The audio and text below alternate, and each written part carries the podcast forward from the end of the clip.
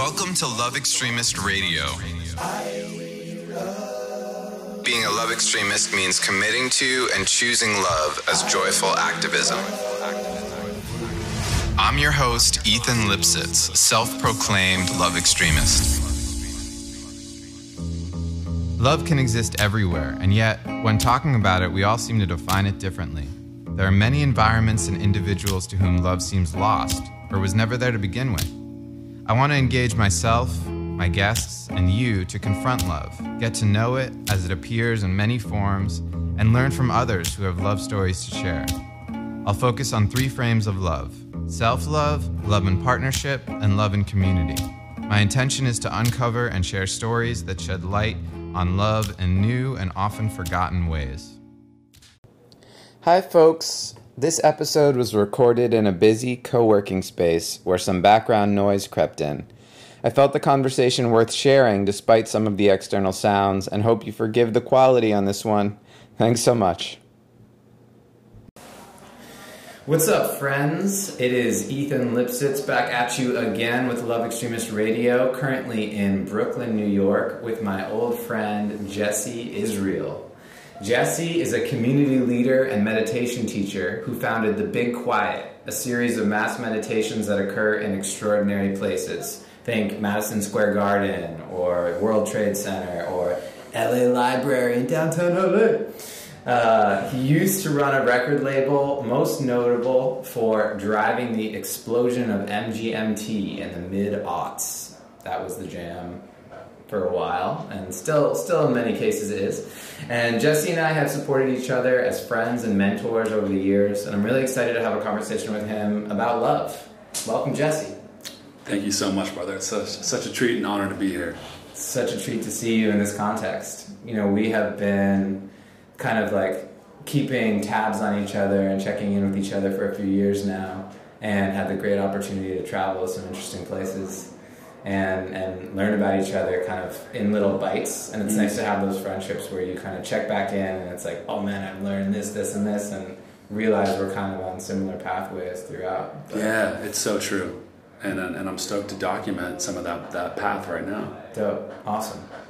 Um, so Love extremism, as I just explained to you before we went on air, is really rooted in a lot of different principles that tie love and activism together. Mm. So, so often when we talk about love, it feels like this amorphous thing or romantic, right? And we really associate it with our relationships. And I don't think that's wrong. I think that's a beautiful part of love. I also think that there's a lot more room for us to be concrete in how we define it and how we act from a place of love mm. in our regular lives. So, I know you've got a lot to say on that subject, but like I'd love to just dig in at the the core question: What is your definition of love? I mean, for for me, this is relatively amorphous, but it's it's the essence of what connects us as humans. Okay.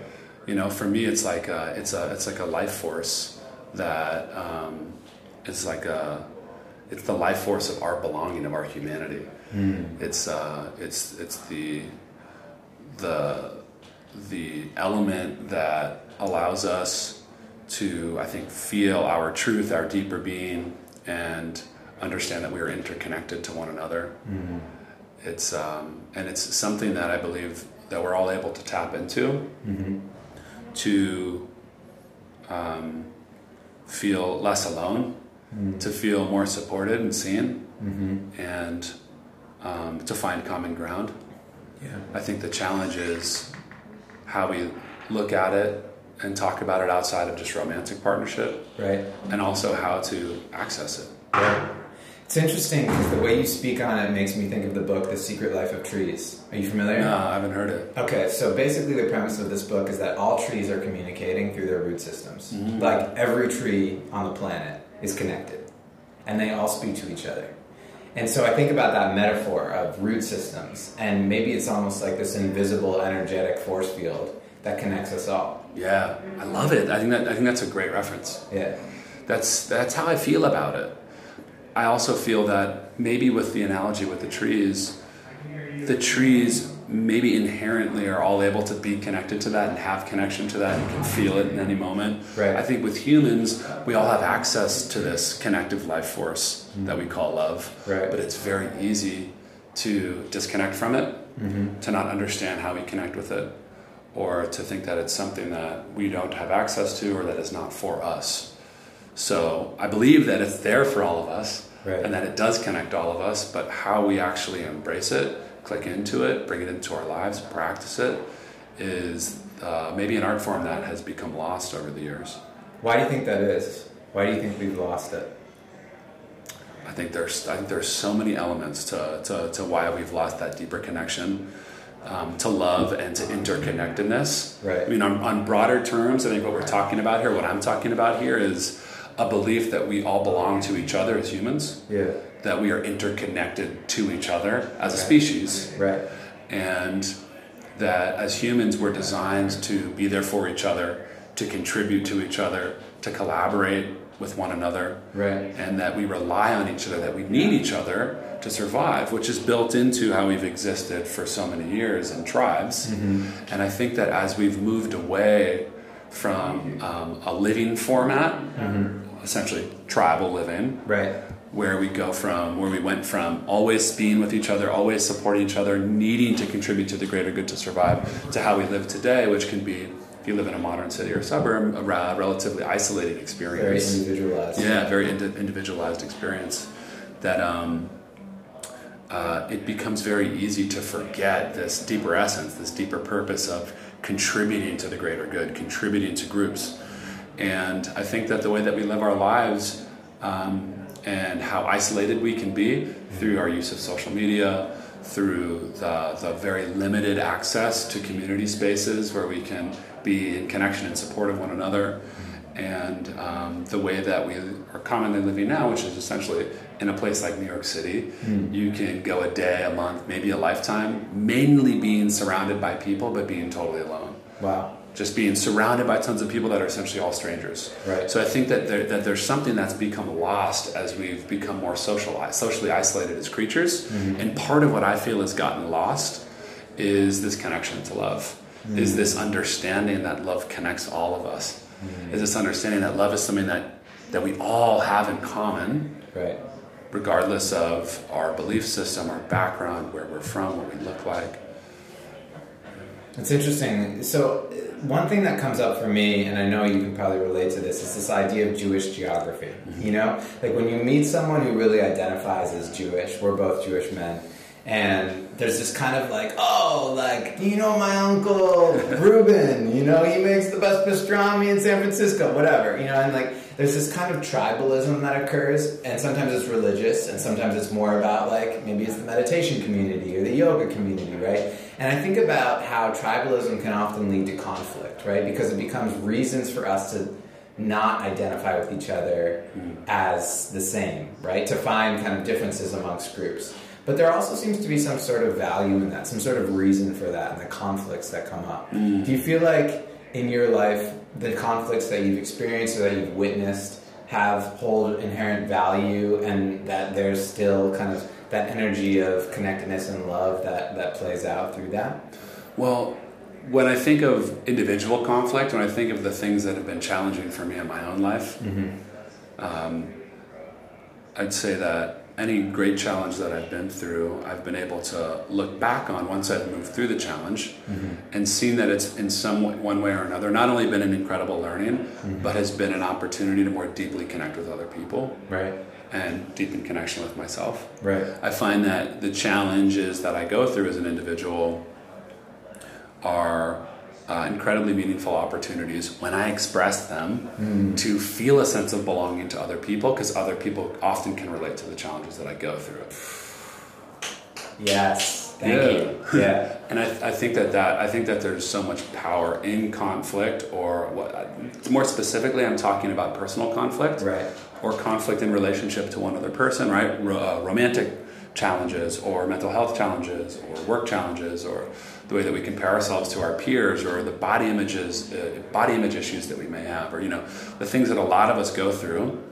Uh, that, that not many of us communicate about, but once we start to express those, and then other people realize that in the through courage of someone expressing their challenges, they too can express them, and then you realize that you have a connection through your shared challenge. Mm-hmm. This is one of the most meaningful ways to have a sense of belonging, mm-hmm. or to tap into that feeling of shared love, mm-hmm. and that can transcend and kind of permeate through all sorts of differences among strangers. Mm. There's real beauty in that. Mm. And I've seen how this can work with all sorts of different people if we're given permission and if people are modeling and leading in a way that makes it okay to do this. Mm-hmm. As it relates to group conflict, I am still very much in process of making sense of what the benefits are to group conflict. Right. Uh, because I, I do see that there's so much divisiveness and defensiveness in how we operate as a society today. Mm-hmm. And most of the time, it looks like love lost when that's happening. And I've heard some really interesting uh, stuff. I got to spend a little bit of time with Brene Brown in a smaller group when I was part of um, a program, a leadership program at Harvard Divinity School. And she had shared some research that she had done on uh, movements, communities, groups. And what she shared with us was that the groups, what she shared with us was that the groups that uh, were working towards change, mm-hmm. that were powered by um, a sense of fear um, or hate, yeah. Uh, across the board, and all the research that she had done led to um, fallout or violence. Wow. And that there wasn't an example of sustainable lasting change mm. from that group, but that the groups or movements that were fueled by love, empathy, and compassion, mm. Although perhaps sometimes more challenging to embody those the whole way through, created sustainable change, lasting change. Right. And they were able to um, build their followings and continue to uh, grow them and bring them to life and, and effectively create the change that they wanted to see. So I don't I don't have much more specifics around the research, uh, but what she shared, regardless of how much how much is real in that or not, I don't know. But I just thought that there was a lot of there's something in that that really resonated with me, mm-hmm. which is that it's really I'm gonna I'm gonna say this as a uh, you know a white man of privilege and I, I just I think that I do have my own challenges and suffering, but there's a, there's a, a whole uh, an entire body of lived experience that I can't speak to. Sure. Um, so through my own experience, um, what I can what I've witnessed and been able to see is that I understand how anger and um, and having challenging experiences can lead towards people wanting to engage and build groups and act Absolutely. Through anger, um, through violence, or through hatred. Mm-hmm. I can understand why why people may operate in that way. Um, I also am of the belief system that if there are ways and means to access empathy and some form of baseline love, yeah. that there's a, a greater opportunity for change for systemic change. Mm-hmm. Uh, but again, I say that with a very limited perspective because there's a lot of elements that touch on mm-hmm. uh, this stuff that I can't speak to because I don't have lived experience around it. I think I really appreciate you saying that, and you just said a lot. So I just want to kind of go back and just for everyone listening, one thing that early on in, in this last um, uh, kind of piece of Jesse's words, he said vulnerability becomes an access point. Shared vulnerability becomes a personal access point for love and connection. And I really agree with that. So when we share our challenges personally with other people, they see that vulnerability and often want to match you and can come to where you're at.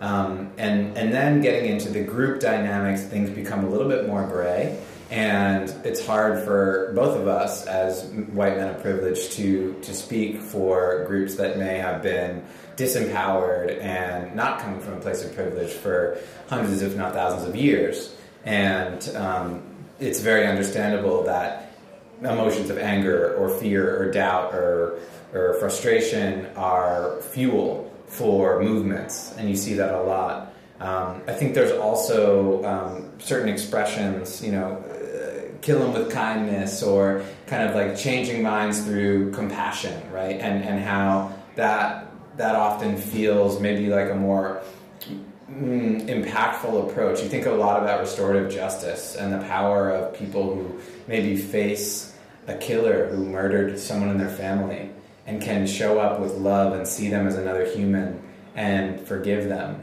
And while that's maybe one of the most challenging things in the world to possibly do, and I've never done anything like that at that level, I can imagine that the love that comes through that forgiveness is so powerful. And I've heard stories and, and listened to podcasts and, and seen reports on this really changing the needle for people who are really coming from a place of anger and breaking them down almost so that they can build up into a place of love.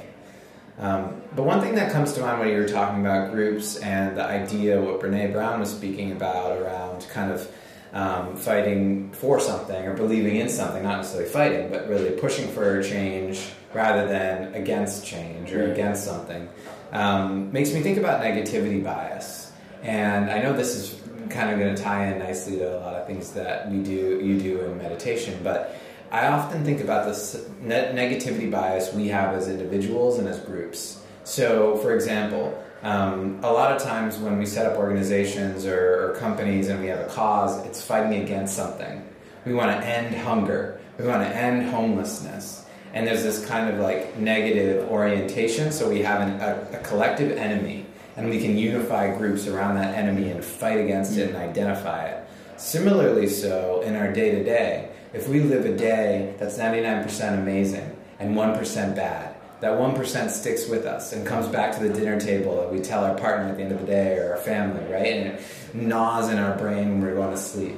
And so, I don't know, I'm just curious what you think about kind of the negativity bias and its power on our culture to identify how we act. Mm.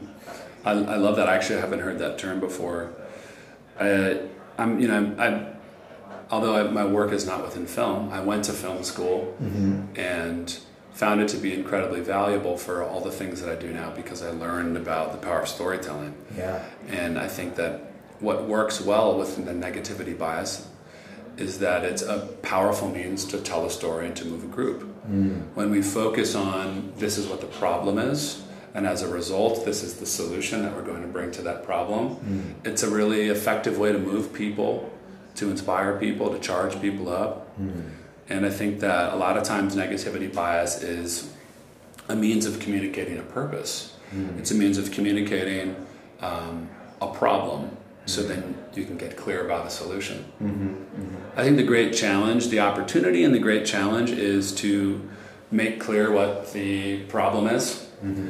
Um, and make clear what the solution is, but to reframe it from starting with the negative and rallying around the negative and reframing it into this is what the world looks like mm-hmm. when we've addressed the problem. Mm. See what I'm saying? Yeah, moving towards the possible, like the future that we want. So instead, this is just like an on the spot. So you know, instead of like we're here to you know fight uh, poverty, right. or we're here to fight you know um, homelessness and hunger, yeah. but instead to say we're here to create a world where all people have access to X, Y, and Z, mm-hmm. right? We, we, can, we can start to speak to some of the same challenge points, but one is framed through the opportunity lens, or maybe it's a positive bias, the other is, is framed through the negative lens or the problem lens, right? Mm-hmm. So, but it's it's a it's it's a there's an art form to how we reframe in this way, mm-hmm. because we want to make sure that we're still getting across our causes. Right. But I really do find that if we communicate what the world looks like, the, the, what the world that we want to create looks like, yeah. instead of saying this is the problem, this is how we're going to address it, we're more likely to empower people into our movement. Uh-huh. Uh, it's tough to do. I think that that's actually this is a very kind of like West Coast word I might say, but like to me that's alchemy. It's like like language can be a tool for alchemy. And it's almost like when I started to release the use of but in my language, and I mm-hmm. shifted all my buts to ands. Mm-hmm. It be I, I lost a lot of the binary thinking. Right, this is cool, but this part sucks. It's actually like this is cool, and this part's not so dope. but those two things can coexist, and I think similarly so in reframing the language of a challenge into a vision of the future, you're actually alchemizing that into a positive, loving vision Right. and, a, and a destination to work towards. I'd love to move from this macro concept into our bodies and our minds. Hmm. So, in the practice of meditation, we have thoughts, sometimes negative, sometimes positive, but in general, just tons of thoughts racing through our brain constantly.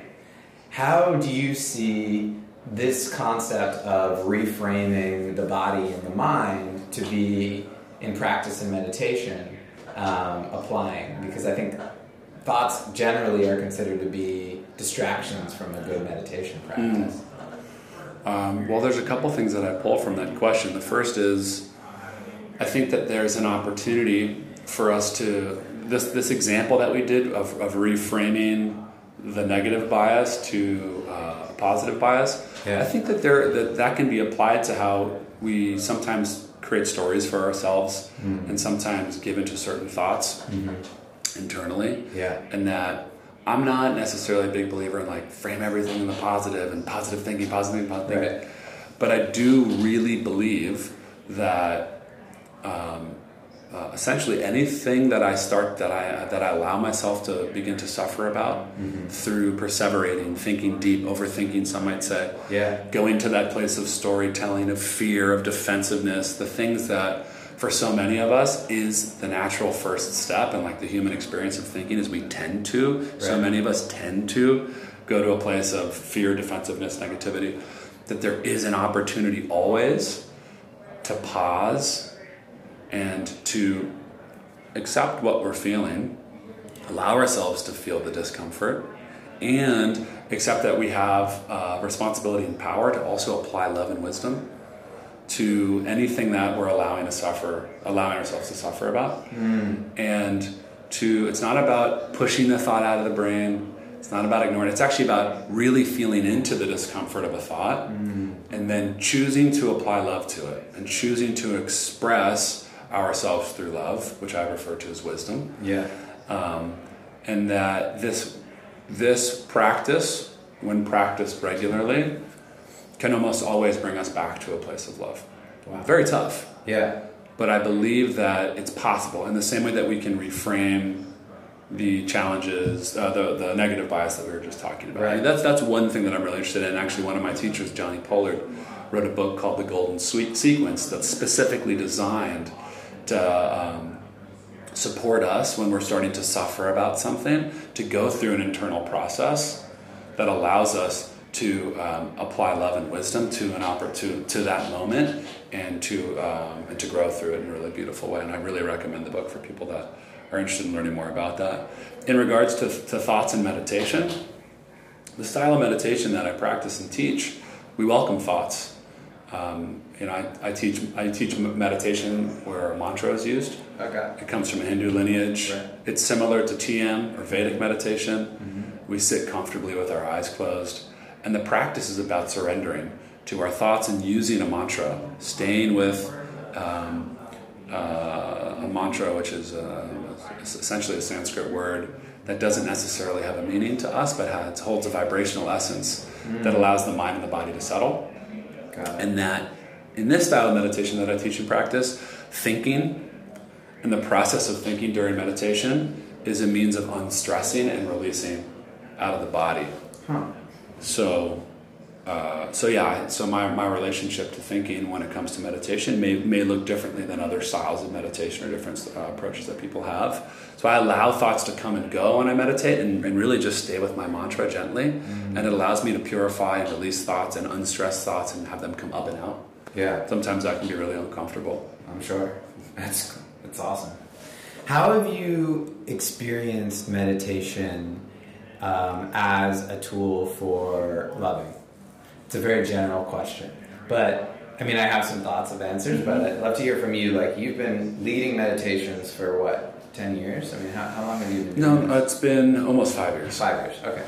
And what you've learned from hosting large groups of people gathering together to be quiet and to sit, what you know, what where is the love in that? Like, where are you finding it most prevalent?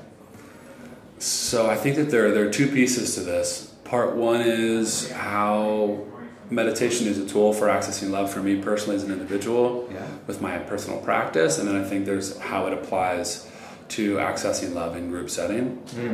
For me personally, um, you know, the reason why I got into meditation, you know, I used to run a record label, like you mentioned, and was very focused on the entertainment space, and I was experiencing pretty debilitating anxiety and having panic attacks, and it was this very isolating process. I didn't really talk about it, didn't know about other people going through it. There wasn't much conversation about it, mm-hmm. and I found meditation initially as a means to cope with my toxic stress and anxiety. Got it. And the more that I, the more that I, I was able to embrace a regular practice and have a daily practice, the more my relationship started to shift with toxic stress and anxiety. Those things started to happen in a different way in my life. Things that would once stress me out wouldn't stress me out as much, or things that I would suffer in emotionally, I would still feel the emotion of, but I wouldn't sit and suffer in it as much.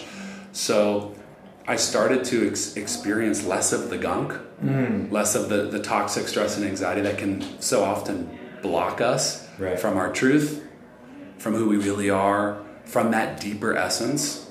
For me, what I found was that as, as I've continued to bring practices into my life, like meditation is probably the most important one, Yeah. that help me clear through and work through my toxic stress and anxiety. I have a clear channel Yeah.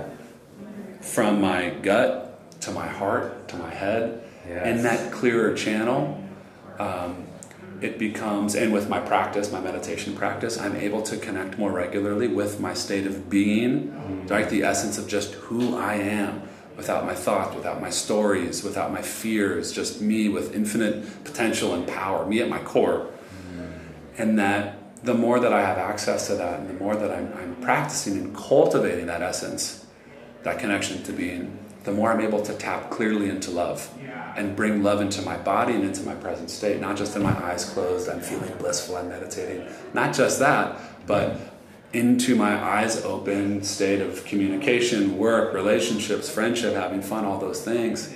So, the simple way of saying this is I find that meditation helps reduce some of the things that block us from our deeper essences of ourselves. Mm-hmm. And that when we have access to that deeper essence of ourselves, to being, we're able to bring more love into whatever it is that we do.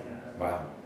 I I love that. So often when I ask people to talk speak on self-love, meditation comes into the mix. And the sense of being able to love oneself. And I think what you just spoke to was very much a, a sense of becoming conscious of what's blocking you Yeah. from being in your body, from being in your loving state, and using meditation as a tool set to access that. And I think one other piece that I just want to highlight for everyone is embodiment. You spoke about getting into your heart and your gut and your, your head and kind of connecting those things. I think on very practical terms, if we just think about being in our bodies, so often we don't even breathe past our necks, right? But if you were just to breathe all the way into your pelvis, which you can totally do, you can actually start to fill your entire body and take up the space that you inhabit in the earth and the world, right? You deserve this space and you can breathe into it. And similarly, so um, through meditation, you can get into places where you're giving your entire presence to your full body. And um, I just think it's important to recognize how we all have different methods of embodiment. For some, it's yoga, for some, it's running, for some, it's biking, you know, different ways of doing it. But in that, it's really important to um, recognize that we're just reconnecting to ourselves, really. Yeah. Yeah. Yeah. I love that. and that's beautifully said. It's just uh, it's allowing ourselves to experience ourselves more fully. So you speak a bit about the blocks to love and meditation being a toolkit or almost like a key that can help kind of like open the door to be a little bit more loving of oneself and then reflecting that out. When you're loving of yourself, the old cliche, you're able to kind of call love in and share it and spread it around the world. And I think that's true, as cliche as it sounds. That's been my experience as well. Agree. Um, there's also a lot of other numbing agents. You live in one of the most intense cities in the world. Like the amount of stimulus hitting you on a daily basis is higher than a, a lot of people. Obviously, there's plenty of other places where things are crazy and hectic, and there's traffic, and there's subways, and there's people everywhere. But do you feel like um, meditation uh, is an antidote to all of that, or are there other things that you practice in your life that you would say are kind of like helping enforce your meditative practice to keep you in a loving state? Meditation is a really powerful tool for this, but it is it is by no means an end all be all. Right. And it is by no means a silver bullet. Yeah. It's helped me tremendously with things that have blocked me or with things that have um, led to elements of suffering in my life, like some of the mental health challenges we've talked about. Mm-hmm. Uh, but it has not cured all these things. Mm-hmm. And so much of my existence today, even as someone who teaches meditation and leads meditations with thousands of people and really dedicated so much of my work to meditation, I still experience um, a lot of the challenges that meditation is designed to help. I still experience anxiety sometimes. I still experience depression Mm-hmm. and toxic stress, and it's gotten a lot better than it has. Mm-hmm. It's made me a lot more aware of what I can change in my life, Mm-hmm. and having a tool that regulates and resets my nervous system has been critical. Mm. But it is not enough, especially I think in the world we live in, Mm-hmm. and in the city that I live in. It is uh, it's not enough to uh, keep me connected to love, um, or to even just to, to allow me to feel healthy and sane. Right. Right. So the other things that are really important to me are, um, well, see, I'll start with the individual practices. For me, I, uh, I've had to redefine my relationship with technology, Yeah. and I've had to, you know, create new terms for how I engage with technology. One of the ones that's been really helpful for me has been um, turning off all my notifications. Yeah. You know, I don't get notifications for anything, not even text messages That's great. and it's allowed me to really have my phone on my terms. Mm-hmm. Doing things like checking emails in batches instead of checking it every second. Yeah. Cutting off work when I leave at the end of the day, so I'm not checking emails all night. Um, you know, sleeping with my phone in my living room instead of my bedroom and using an analog alarm clock. Love that. Going into airplane mode when I go to sleep. Um, having my downtime app shut off all my apps around 10 p.m. So I'm really mindful of what I'm using. You know, limiting my screen time before I go to sleep. Like all these tech these tech pieces Yeah. um, have have helped create more space between me and my phone, which means more space between me and the to do list that everyone has access to through email and text, or through the uh, the emotional roller coaster that everyone has access to through social media Totally. and feeds and comments and posts Yeah. and having that space and having that control and sort of rebuilding some of the power that I play as it relates to technology has been really helpful because it's created more of a uh, I would say more of a force field Yeah. between me and my ability to stay with love, to remember love, Mm. and these other elements that can oftentimes uh, bring us to a place of forgetting love. By the way, this is what this is the this is language I think really makes sense for love is remembering and forgetting. That's interesting. Um, but anyways, and there are other practices I could speak to too. But uh, you know, individually, uh, meditation, technology, finding time in nature is really important to me. Absolutely. And then there are the the the social practices that are really important for me. Yeah. Being in community, Yeah. and for me that looks like um, being with groups that share a common goal or purpose. If that's my bike club, the Cyclones, and we're just you know going on big rides to explore and meet new people and go on adventures. If that's the big quiet where thousands of people will come together to meditate and you know meet new people and share a meaningful experience.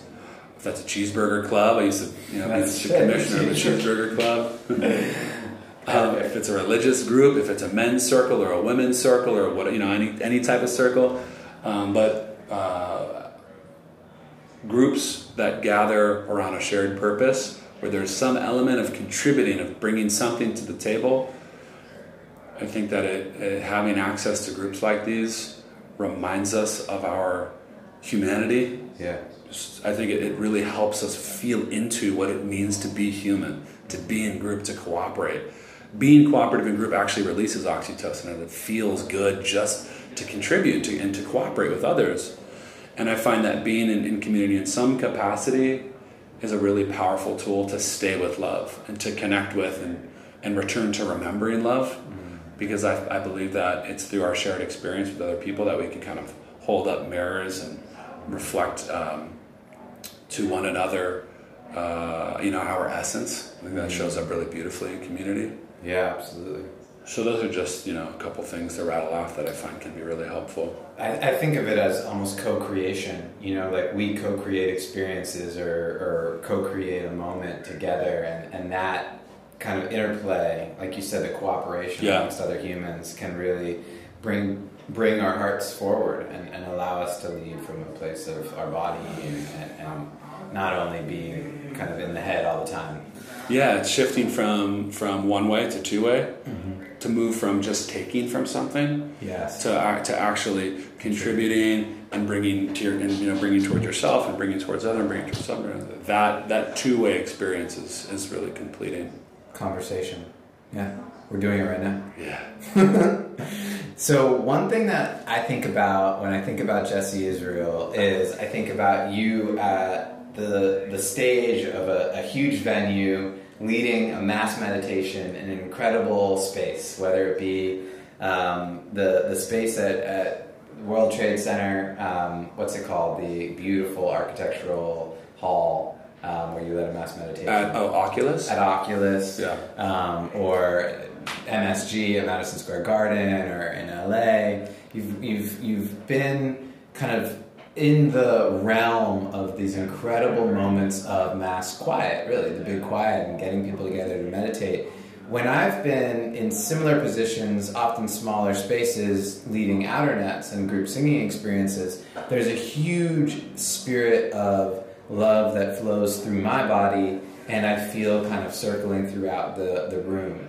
Do you have that same kind of experience? Do you find yourself in your body really like witnessing the collective love when you're leading these gatherings? That's such a great question, man. Um, you know, the honest answer is that I often don't, and sometimes I do. Yeah. Um, through this process of stepping into this role, right, going from from a career standpoint, someone who signed bands, invested in technology startups, did a lot of work behind the scenes supporting talent, to now being someone who is on stage in front of groups, facilitating experiences, leading, speaking, teaching. It's been a really challenging shift for me Yeah. uh, to go from that former realm of, of kind of career role to this work that I do now.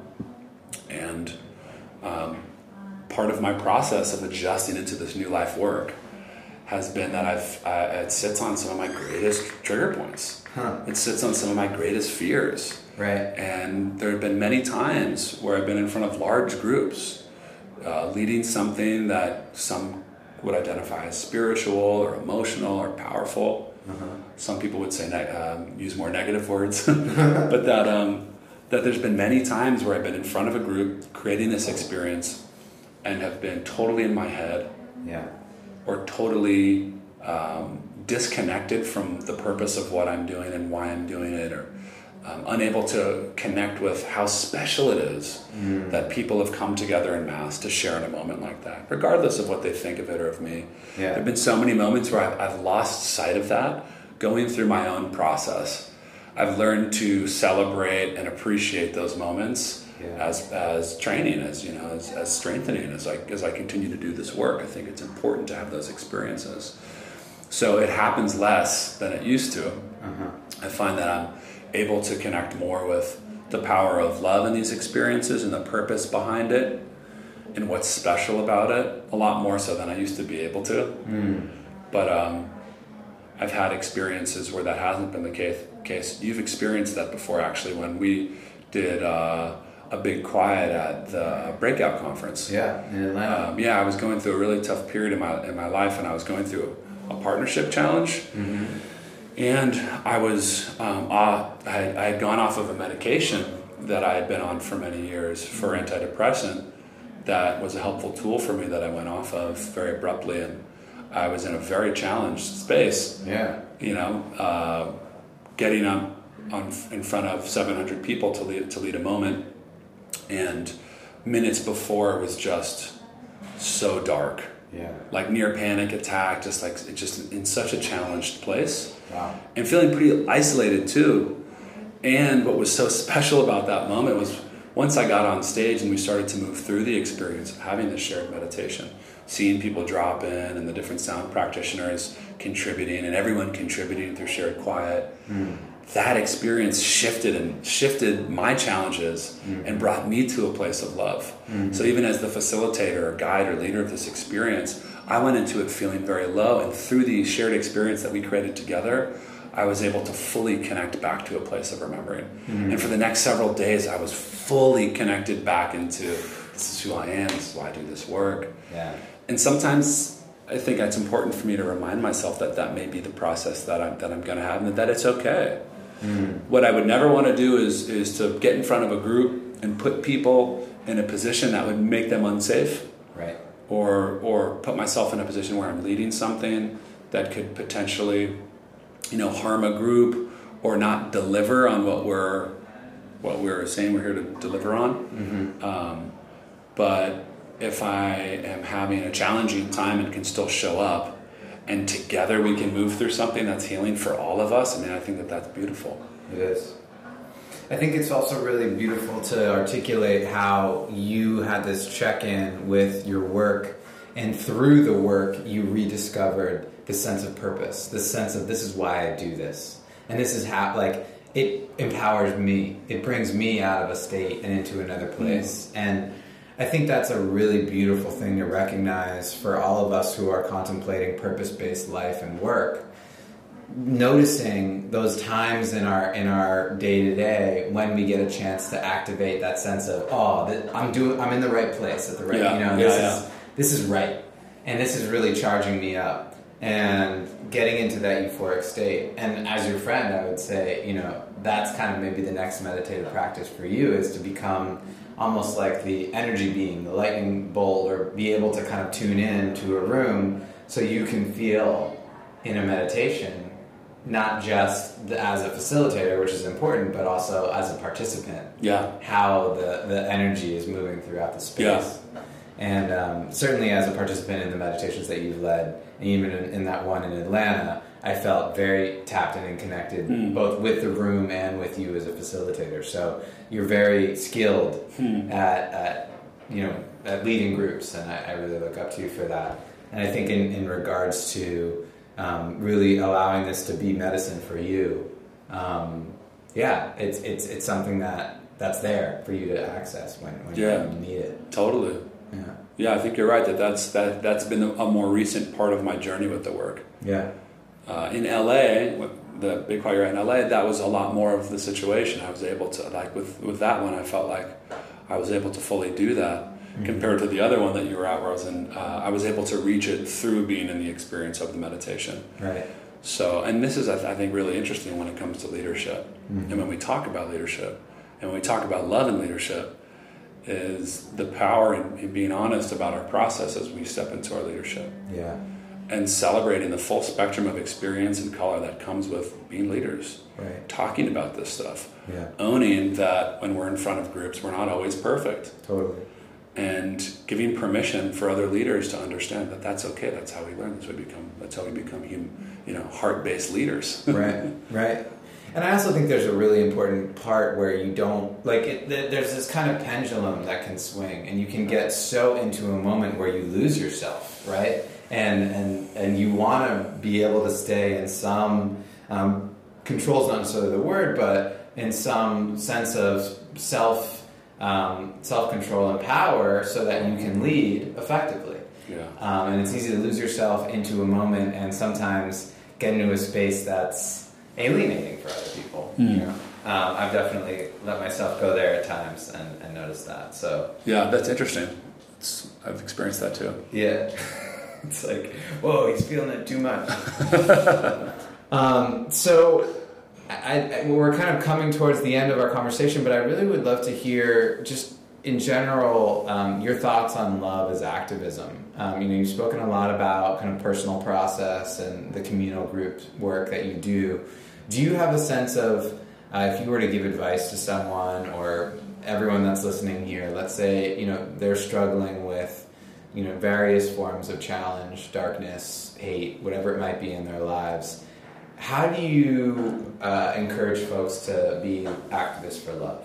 How would you say, um, you know, beyond what we've talked about, are there other things that you can think of that that feel resonant to that that expression? Yeah. Well, I'm, we touched on it really briefly, but I think it's worth getting into a little bit more, and I'd like to actually ask you a little bit about it. Sure. It's this concept of when we're able to really love ourselves mm-hmm. and remember and connect with love on an individual, on an individual level, mm-hmm. that creates a foundation for how we engage with others. Um, and to me, so much of activism, so to me, so much of activism, activism mm-hmm. is about engaging with others. Mm-hmm. And what I like to look at as a starting point for activism is how are we taking care of ourselves and what are we doing for ourselves so when we show up to engage with others through the, through the work of activism, we are doing it with as much of ourselves, with as much self awareness, heart, empathy, clarity, presence, power as possible. Mm. So to me, I can't, it's like it's hard to look at activism without looking at how we first start with ourselves. Mm-hmm. So to me, it's all about how are we um, embracing and building love within ourselves as individuals mm. before we step into the roles of the role of being love activists. Mm-hmm. This to me is the greatest challenge of all. Mm. Is how we self love, and is it? You know, yeah, go ahead. And how, and how we talk about this, right. and how we explore this, is something that there's so much, uh, so much opportunity for, mm-hmm. and perhaps an opportunity to either bring new language to the table or to just really reclaim the concepts of self love as something tangible, real, powerful, mm-hmm. to move it out of what I often think of as sort of trite wellness language mm. that sounds light and you know something that you can't really you know sink your teeth into. Right. I think like the term self love can often get get pushed away for for seeming you know all love and light and smiles. Right. Uh, but it's it's it's to me it's the single most practice that we can bring into our lives is the pursuit of cultivating self love. So it's so it's just like how do we do more of that? Yeah. I think about the metaphor that keeps coming to me is my cup overfloweth. you know what I mean? Yeah. It's like how do you get to a place where you are so filled up that you have plenty to give? And I think oftentimes you can think about it in the context of someone who's trying to teach you something. If they're coming from a place of wisdom and, and, and lived experience and authentic, authenticity, they can teach you so much more clearly than someone who's kind of faking it. Yeah. Right? Similarly, so yeah, with love, if you're wanting to transmit and share love outwardly, you must first live it inwardly. Yeah. And and getting that's that's the whole point of this exercise and these conversations is to get to specific definitions and practices that we can do as individuals to live it inwardly mm. and share it outwardly right and so from where i sit i see you practicing meditation setting strict boundaries around how you interact with technology um, cultivating community and then starting to actually engage with community and that become a, a point of overflowing right? Mm-hmm. and being able to say hey let's get a group to bike together. I'm feeling great. Let's let's have burgers together. Let's meditate and sit together. And these are all ways for you to use your leadership experience and your love to gather others. Mm. um, but it requires a lot of work on a daily basis i'm sure to, to keep in that vibration and showing up for yourself. It's really true. And, and I think my greatest opportunity, and this has been the case for years and still is, my greatest opportunity with leadership, moving people, any form of activism, whatever words we want to use, my greatest opportunity is is um, is is staying connected to and remembering my this essence of love. It's the thing that I fall away from most regularly and probably most easily. Mm-hmm. I'm talking about love for myself. Yeah. And it's just very hard to show up in the ways that we want to show up as leaders, as activists, as uh, partners, lovers, mm-hmm. husbands, wives, friends, whatever. Um, when we're not cultivate when we're not cultivating self love, for me, the opportunities are about figuring out how to cultivate it regularly. I've created great boundaries and tools to have a clear channel. Mm-hmm, mm-hmm. But there's there are steps further that I think are required mm-hmm. to very consciously love ourselves. You mentioned nature, and I, I really relate to that. I think just building appreciations for the natural beauty around us at all times. Just coming into New York, the trees are so different. I was just in LA and San Jose, and you know we don't have these trees. Yeah. And just to be able to watch the breeze move the leaves in the trees, to me was like, wow, that's beautiful. You know, and and and the nature speaks to us if we choose to listen. That is so true. I think I think nature is such a um, natural way to tap into the essence of love. I know for me, um, journaling, writing, specifically around this topic, is really helpful. Wow. My tendency, and I hear this all, all the time from my students, we have, so many of us have a tendency to be tough on ourselves. I think a lot of it has to do with cultural conditioning. So, how do we equip ourselves with the practices and the, and the, and the tools to return to love? So, for me, um, right, I know we've kind of t- touched on this earlier, but just getting a little bit more specific, journaling about it and having specific moments where I check in and remind myself what I love about myself mm. are such meaningful tools to bring me back to that place of remembering. Mm. And then I can bring with me, as that cup is fuller, into my work as a leader or someone who identifies as an activist can bring that work into their activism. Mm. Um, more love, which I believe will ultimately become more effective. Got to fill it up in ourselves first. Right. You use the word remembering, and I, you've said it throughout this conversation. I'm really appreciate you saying it, but it hasn't really sunk in until the last couple times you said it. And I'm really trying to grasp what do you think it is that is the morsel of memory that you're tapping into? What do you think you're working to remember? Is it a universal remembering that we all have access to, like nature? Or is it your experience of being loved as a child in your family, right? Yeah. Is it, it, you know, because I think some people grow up maybe in households that don't feel like they're loving, right? Or in environments that maybe don't have much nature, don't have access to, you know, places that feel like love. Totally. I, I do believe that we're all we are all born inherently as love, with, with with a deep and, and pure connection to it, and um, as we move through our lives, we start to have experiences that can take us from it, Yeah. and that when we have those moments where we just fully feel into love, that special moment where you're just like you just know everything's going to be okay, Yeah. and and from that place when we're connected and, and in that place of love so much feels clear um, why we're on this earth why we um, make decisions and show up in relationships in the way that we do the work that we do the way that we respond to challenges like so much shifts when we're connected to love there's just this magic in that place and then whatever happens in our lives as a result of how we live our lives, we move away from it. I think it's natural to disconnect from it. Mm-hmm. We forget what it feels like. Right. We forget what it's like to be in that place. So that our negativity biases take hold? negativity biases take hold. you know, our cultural conditioning starts to take over. All the things that um, we are tough on ourselves about, or that we that we may uh, find as means to create suffering for in our lives, they start to take hold. So, to me, the process is about returning to that place of, of, of love. It's it's remembering that place and that essence, that life force, because we're born with it.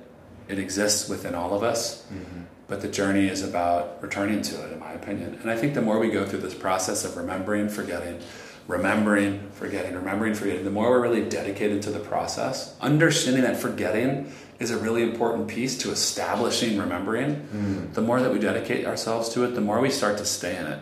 Mm. The more that we stay with remembering and love, in that place of love for longer period of time, Right. the forgetting happens less frequently. Right. And that it's really important to experience both sides of it. Does that make sense? Absolutely. And training ourselves to to really cultivate that sense of remembering in a more regular way. That's right. That's right. and, and stay in that energy. Yeah, that's beautiful. Thank you.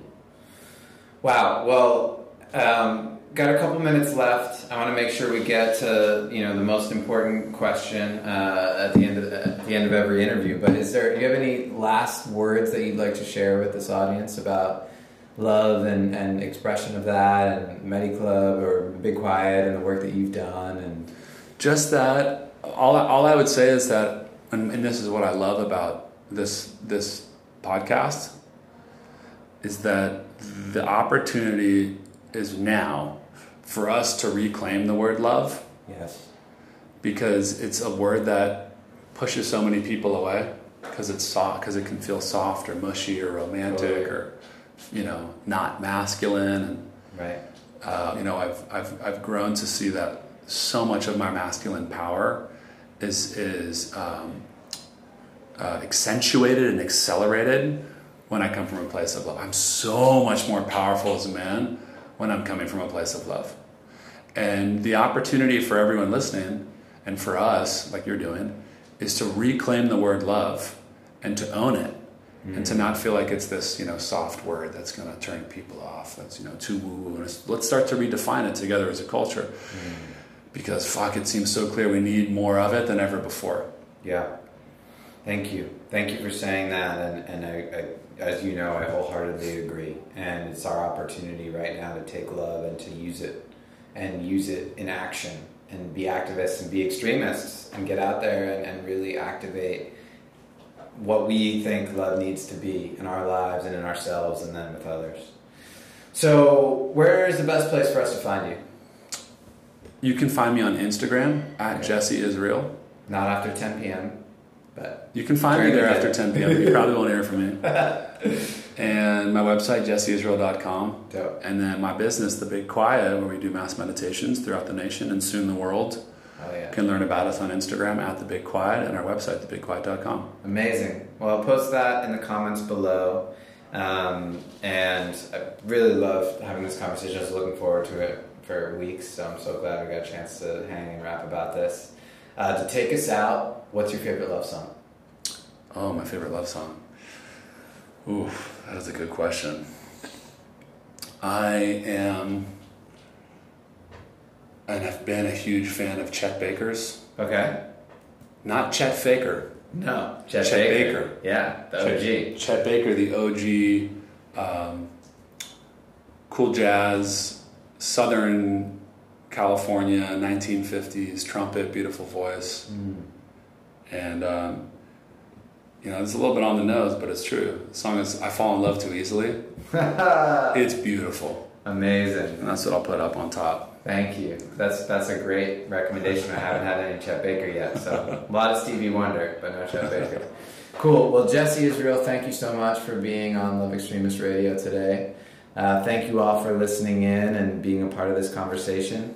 Uh, we'll post the links to Jesse's work uh, in the comments below, and please rate and share and do all the things that you love to do with your favorite podcasts like this one. Uh, really appreciate you being a part of this. And let's redefine love and, and spread it out in our lives and in our communities. Have a great one. Take care. I fall in love too easily. I fall in love too fast. I fall in love too terribly hard. For love to ever last. My heart should be well schooled. Cause I've been fooled in the past. But still I fall so easily.